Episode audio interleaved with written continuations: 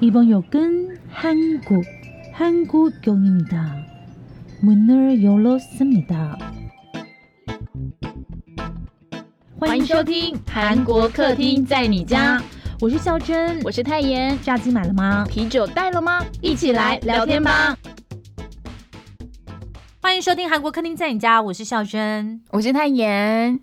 你现在收听的是二零二三年十二月二十五号的新闻小读报。哎，我们要应景一下吧。We wish you a merry Christmas, everybody！大家就是圣诞节过怎么样？反正也没放假嘛，就继续上班呢。没有啦，他们一定会是就是六点就收好书包了，然后赶快冲出去下班，然后哇看到男朋友拥抱，看到老公哇，然后不然去接小孩，然后不然就跟同事吃饭。我 我想问一下，那没有男朋友又没有老公又没有小孩的人要怎么办呢？有朋友跟同事啊。可以去联谊，或者是我推荐可以去全家点满汉大餐，就是看到的东西就是点，然后就是去结账，然后摆一摆，哎，就是属于自己的满汉大餐。为什么会推荐你们这个呢？我以前就做过同样的事。我以为你知道买满汉大餐那个泡面，他们觉得已经够可怜了，还是去吃满汉大餐？不是，不是，就是你知道炒饭啊、炒面啊，然后还有什么蔬蔬果啊，那些什么锅类全部都可以点。我以前还蛮喜欢这样子弄的，就是工作很累的时候，就是进去那个。便利超商，然后就发现说也没拿几样就要两三百，以后就会默默冷静，好难哦！我们都要用钱砸醒自己。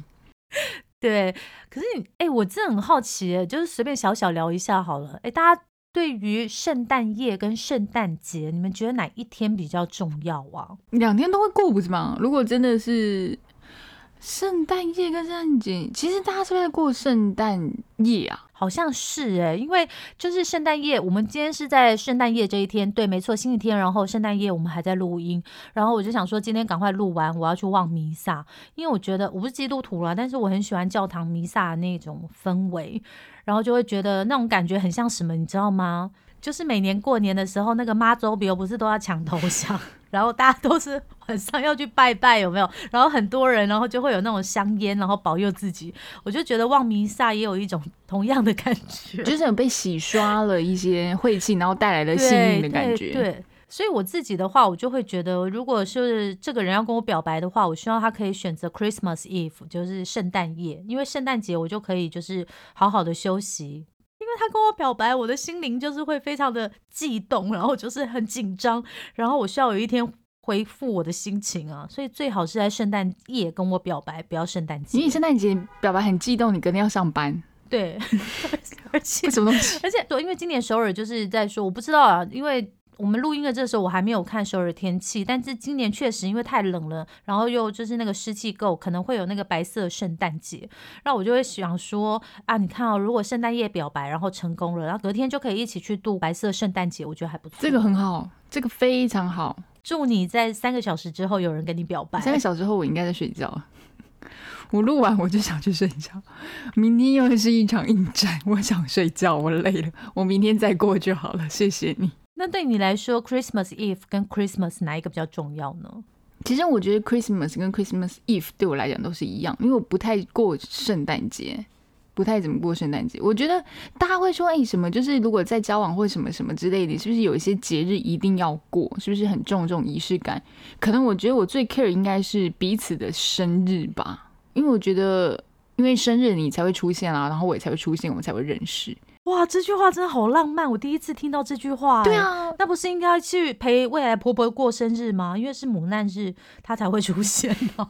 那她应该也来陪我们陪岳母过生日，就这样搞得跟家族联谊一样，对不对？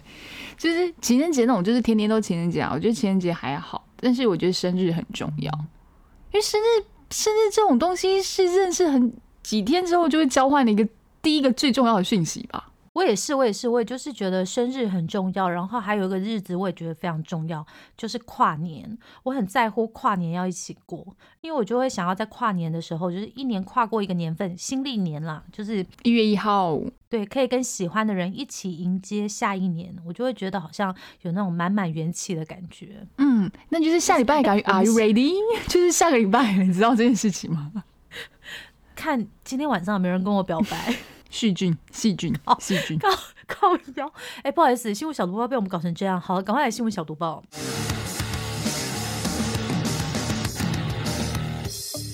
新闻小毒包，不能错过的韩国大小事。景福宫涂鸦嫌犯落网，未成年少年说收钱犯案。哇塞，那个景福宫外墙被涂鸦之前，大家看到这个新闻有没有吓一跳呢？韩国首尔著名观光景点景福宫的外墙哦，被人家喷漆，在部分的外墙上写上什么电影免费宣传那个盗版影片网站，而且这个涂鸦的范围加起来总长高达四十四公尺哦。除了用红色喷漆写上这个电影免费的这个字以外呢，还有用蓝色喷漆写上盗版影片网站的名称还有连接。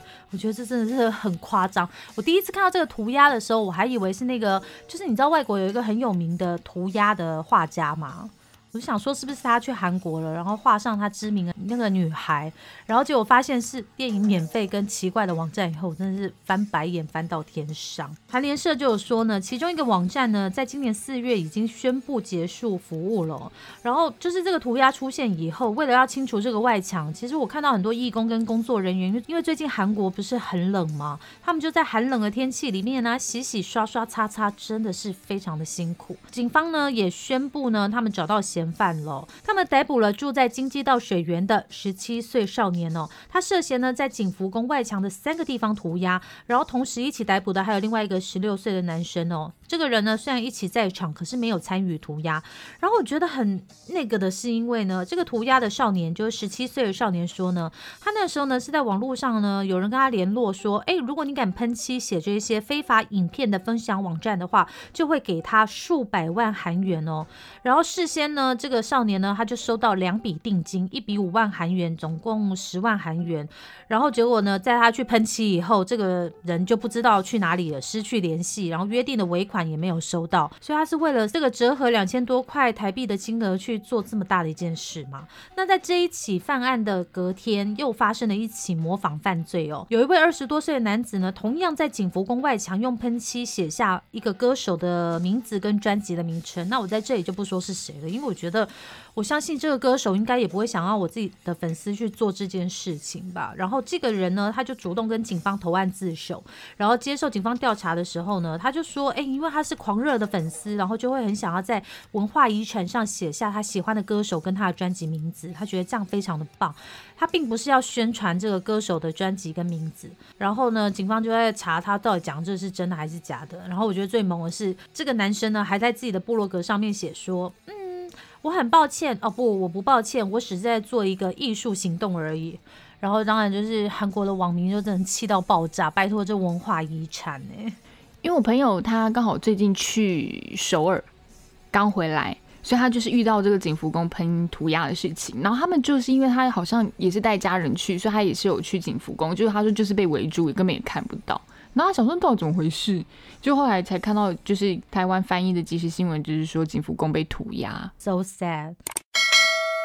中国电商低价横扫韩国市场，每月吸走七百二十五万用户，哇，好多哦！你就会想到，就是当初虾皮进到台湾的那时候概念，就是大撒币、大撒券，然后就是好便宜、好便宜，所以大家都是一直疯狂加入会员嘛，然后什么抢整点的优惠等等的。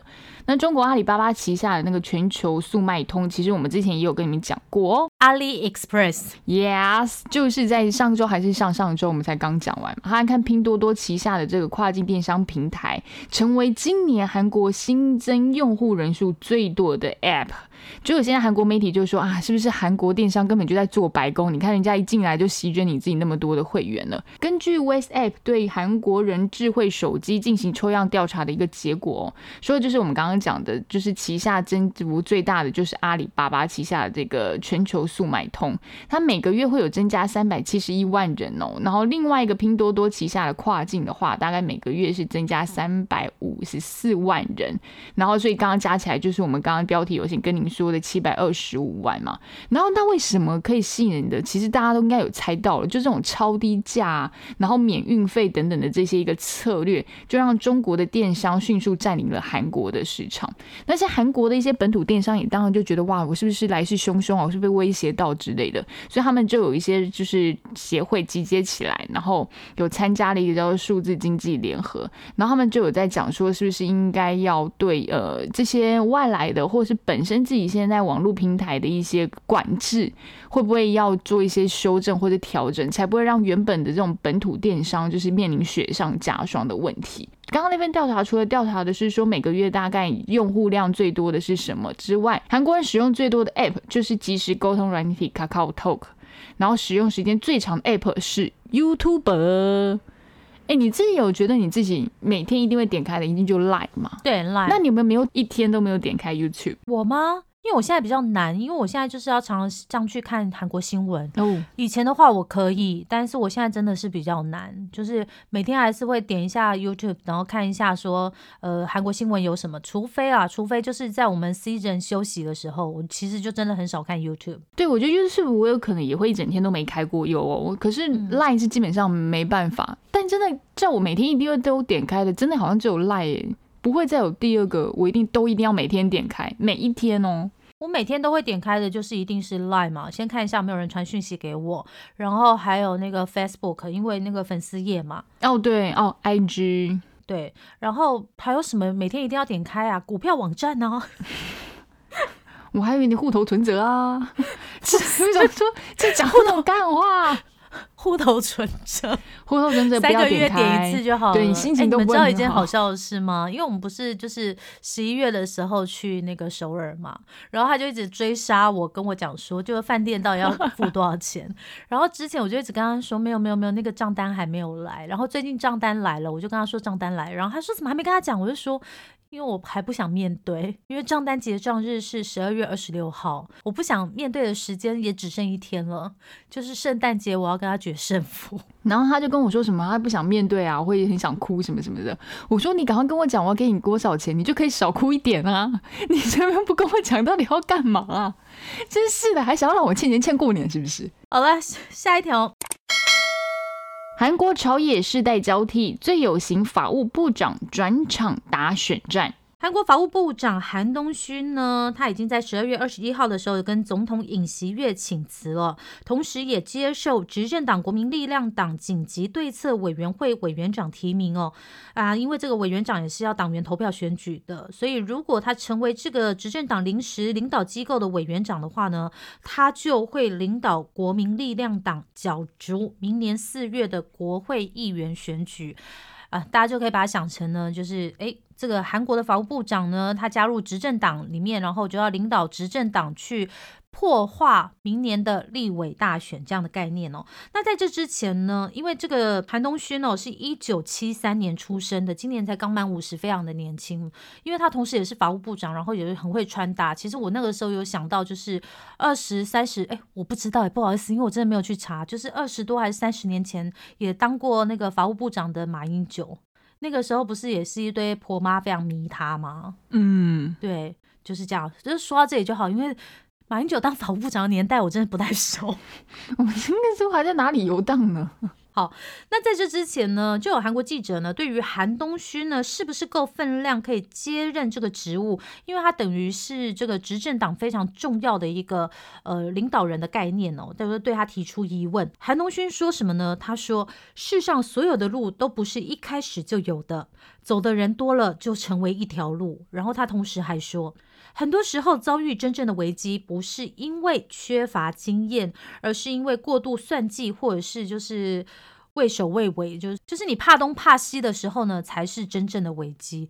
我想说，哎，如果记者突然问我这个问题的话，我可能只会回答不会啊，我觉得我做得来啊，我没有办法说出这么这么长一段路。他应该是有人先给他拟一些提纲吧。就是应该有已经是 A、B、C 问题是记者可能比较会问到的，你就先备好安全。对，就如果有人问你说太妍，我觉得你好像不够格，可以接这个嗯三星执行长，你会怎么讲？那你觉得你够格吗？哎，完蛋了，我哎我们都不行。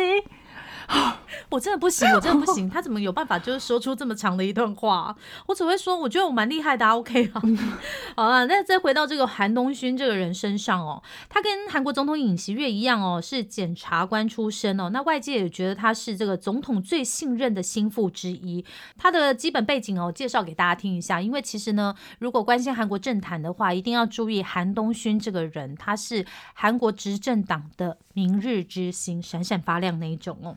韩东勋一九七三年出生哦，才刚满五十哦。那目前呢，要由他来领导执政党打二零二四年大选哦。因为韩东勋出来呢，所以执政党呢也开始要求世代交替哦，要求组建呢跟这个反对党，就是韩国最大反对党共同民主党的八六运动圈，呃，就是形成对比的七八九一代。那我解释一下什么叫八六运动圈哦。八六运动圈指的是一九八零年代上大学，通常是差不多一九六零年代出生的这一些人。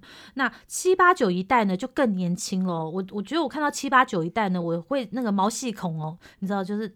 打战，你知道吗？因为七八九一代呢，就是一九七零年代、八零年代、九零年代出生的人，就是在说我们啦。我们就是七八九一代，我们已经就是在韩国，然后这个岁数的话，已经成为就是韩国政坛就是必须要站出来的人了。我都觉得我还没长大，怎么办？所以呢，这个韩国执政党呢，他们就希望说可以组成七八九一代，在这个紧急对策委员会里面哦。担任要职，那对此呢，这个你知道，这是这个执政党已经跑到七八九一代了。共同民主党内部呢，也出现了说，哎，那不行，我们要就是在这个八六运动圈这个革新论哦，就是有一些不是李在明党派的人呢，他们就要求李在明要辞去这个党代表的职务。所以呢，就是执政党做了这些事情之后，相对的反对党一定也要做一些事情，所以大家就觉得说，哎，韩国朝野呢都要准备这个世代交替了。那说一下一些就是微博哦，韩东勋在就任法务部长的时候，就有人说他是最会穿搭的年轻法务部长。那时候他才四十多岁，是走一个帅大叔类型的。大家可以去看一下他的穿搭哦，就不会像是一些就是基本就是韩国大叔会穿那些衣服啦，他会穿一些大衣啊，然后围个围巾啊，然后戴一个很有型的眼镜啊，我就想觉得有点看到。脸不是裴勇俊，可是穿搭风格感觉有点像。那他曾经担任初级反腐败检察官，而且在很多重要的案件里面呢，他都有发挥主导作用，像是三星李在镕啊，或者是前总统朴槿惠、李明博跟这个前法务部长曹国家属的案件，他都有发挥一些主导作用。另外呢，让大家非常意外的还有一个重点，大家知道他的高中同学是谁吗？就是我们的李正宰，李正宰跟韩东勋呢，他们两个人在一九八九年的时候就读位于首尔江南的现代高中，而且他们都是同时间毕业。为什么要特别强调这一点呢？就是我们的宰至尊他没有留级啊，东勋同学也没有哦。那韩东勋的同学呢，也跟这个韩国新闻媒体证实呢，韩东勋从入学之后呢，他不止当了三年的班长，通常成绩要好才可以当哈。这个成绩也保持在全校前三名啦。这个韩东勋，大家真的是要注意一下哦，因为大家就是一直觉得他是执政党，可能是继尹锡悦的下一个有力接班人。狂撒币抢救生育率，哎，韩国人川要推零到十八岁补助，哎，他们不会太穷吗？这么多补助金，是不是？哎，零到十八岁帮你养到大学嘞，对不对？真的是帮很多爸妈省了很多钱吧？那因为最重要原因就是要抢救生育率哦。我们已经有跟你说，之前还有可能说哦，是不是韩国快要灭国啦？人数都要减到这么多了。就在仁川广域市市长刘政福，他有宣布了一个叫做一亿 Plus 我的梦想计划，他是要对所有在仁川出生的小孩提供补助到十八岁为止。所以如果你真的在这边生，然后你这边住到十八岁的话，你累计加上来，你就可以领大概台币两百四十一万元。那根据韩联社的报道呢，来看看现在仁川目前有的生育福利大概有什么？有怀孕的啦，还有就是生小孩的，还有生活补助券啊、父母津贴啊、儿童补助啊，还有一些什么伙食费啊、保育费啊，还有国小到高中的教育费。国小到高中的教育费大概是台币三十九点八万，快要四十万哦。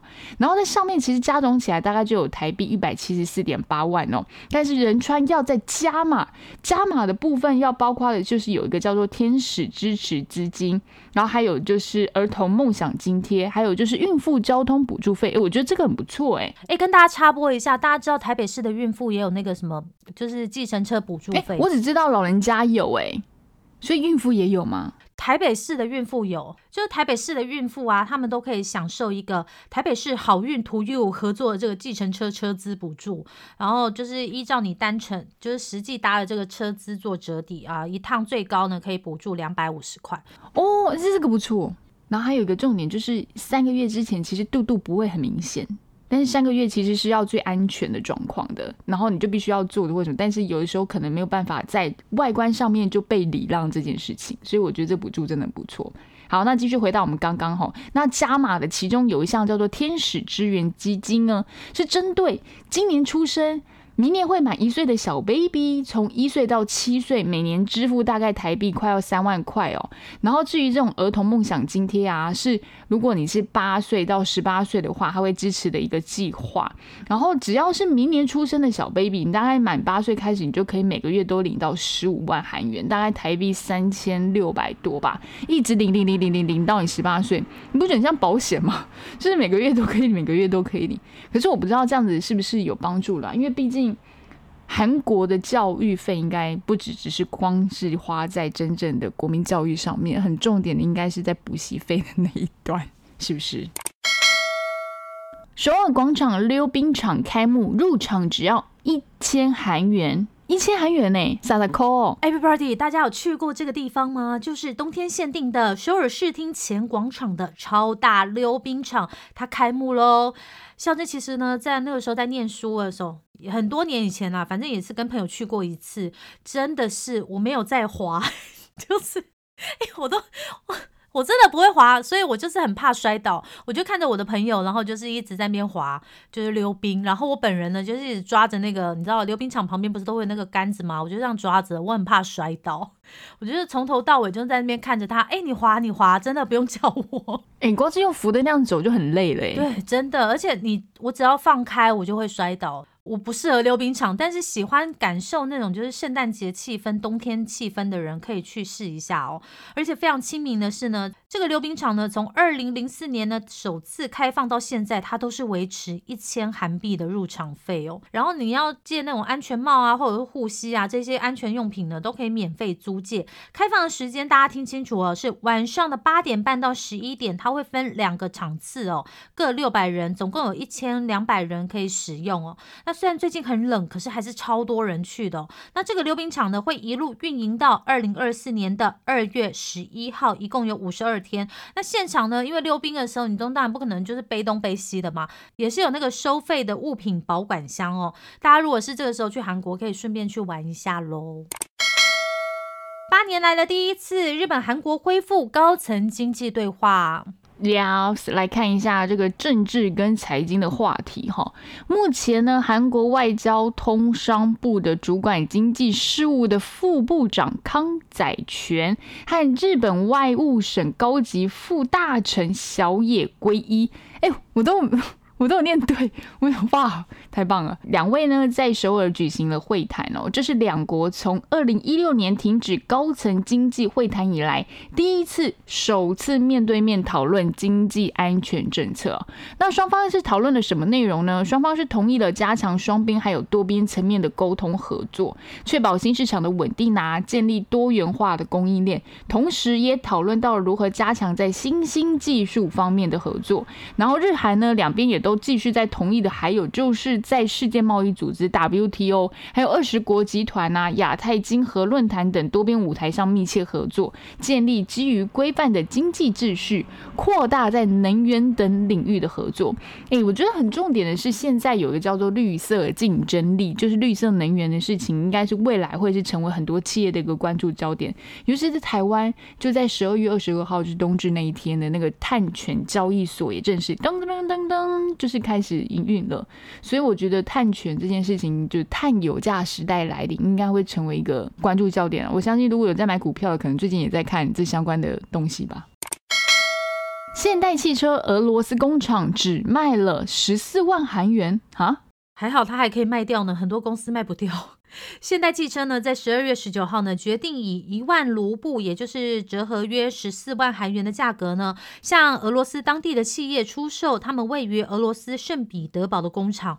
这个工厂原来价值是四千一百亿韩元呢，可是呢，因为受到去年二月爆发的这个乌克兰战争的影响哦，这个工厂已经停产将近两年了，而且现在呢，卢布的价值暴跌，所以工厂很难继续维持下去哦。不过呢，为了维护自己的那个。权益哦，现代汽车还是有设了那个回购条款啦，确保如果两年内现代汽车可以重新购买工厂，但是到时候呢，还是需要俄罗斯政府批准，然后购买的时候呢，也需要重新协商价格。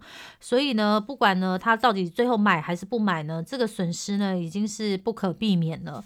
你可能是卖人家十四万韩元，可是买回来的时候搞不到一千四百亿呢。那有分析就觉得说呢，这一次的出售呢，不仅符合现在俄罗斯的情况，也符合呢现代汽车在美中矛盾还有电动汽车转型的时候呢，他们要加强这个攻占美国跟东盟市场的全球战略哦。因为呢，现代汽车其实它没有在俄罗斯或者是中国这些现有的新兴市场，而是在美国啊，还有这个东盟等地呢，确保生产据点，扩大市场。哎，你们可以去听那个礼拜三的三特辑，我们会讲到一点点啦。那其实不只是现代汽车，很多跨国企业呢，他们都在准备撤离俄罗斯，但是有一部分呢，被俄罗斯政府的各种限制束缚，处于进退两难的状态。北韩推行电子支付，Oh my god！所以以后我可以在有什么什么叫我可以去北韩的时候跟他说，请问你有 Line Pay 吗？哎，对我很好奇，他们是叫什么 Pay 还是什么通啊？Jin Pay，还不知道叫什么通，不知道叫什么 Jingle Pay。不要乱闹了。好，同样来自海联社的一个消息哦，韩国统一部官员向韩国的媒体说，北韩当局正在规划修改制度，借由推行这个所谓的电子支付，减少市场内现金的流动。二零二一年制定的电子支付法也在今年的七月进行了部分的修法。好，我们就来讲一下这个北韩所谓的电子支付是什么东东。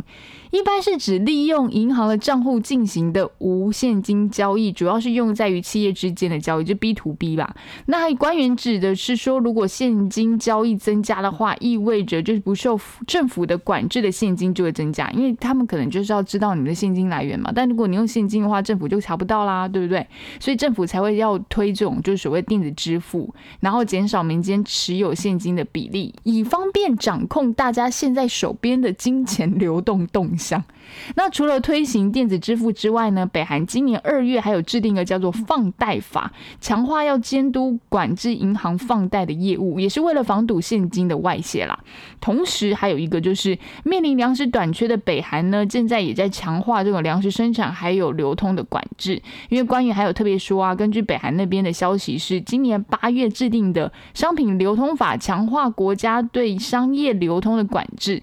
然后这样子感觉就是，刚刚我们讲这些听起来就比较像是北韩现在意图想要强化这所谓的经济管制啊，然后就要让民间市场的这个流动啊比较可能没那么活跃，或者是他比较好想要去管控它里面所有的现在发生的状况，避免最终都是避免人民的思想脱离小胖的手中。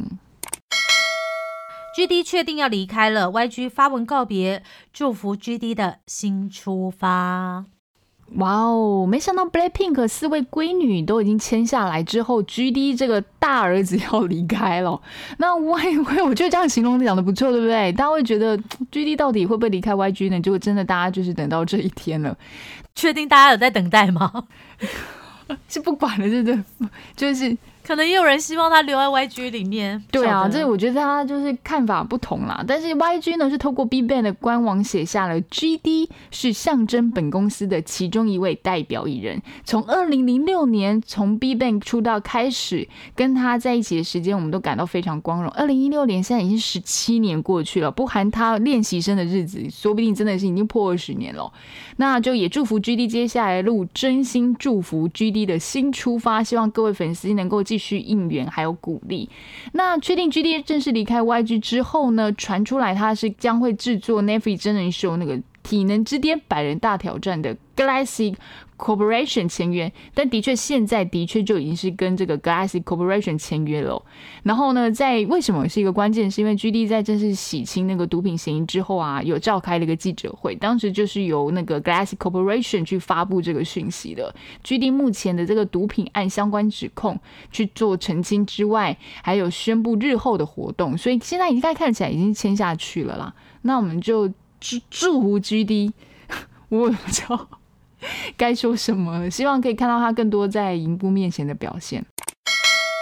好，今天的最后一条带你来看到的是韩国电影年末救星《首尔之春》突破千万观客数。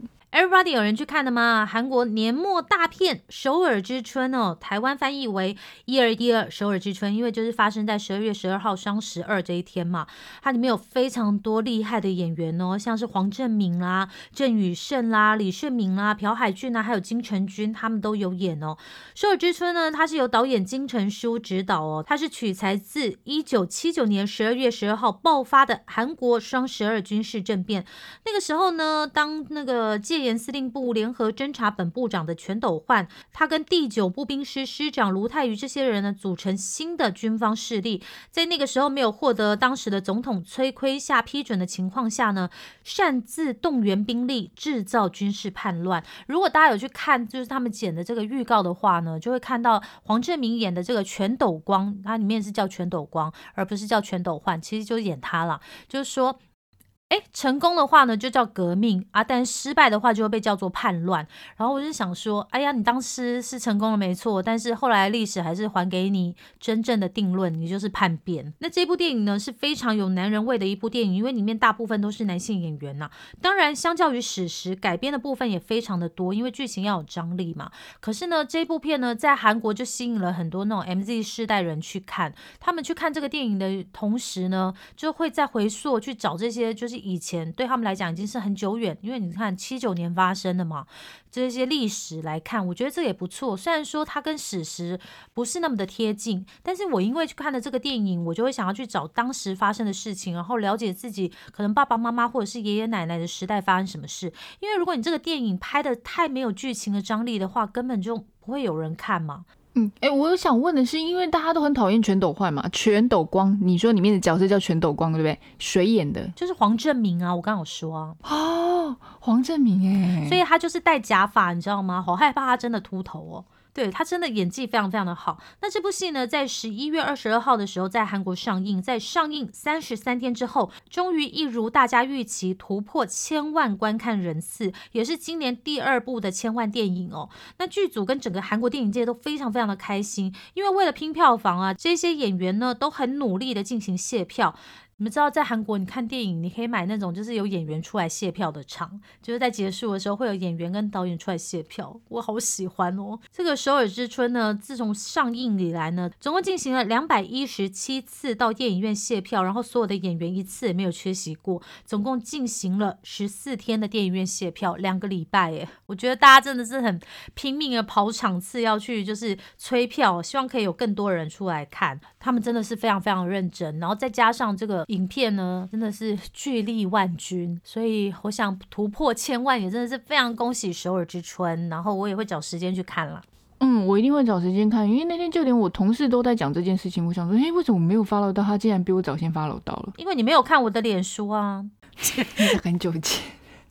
你我真的是，我说挖洞给自己队友跳吗？你今天是要当猪队友是不是？只是先看一下我们自己官网粉丝页好吗？我写的很辛苦。不是。我是说，在更早之前，他们就已经在讨论了。好吧，好了，拜拜，拜拜。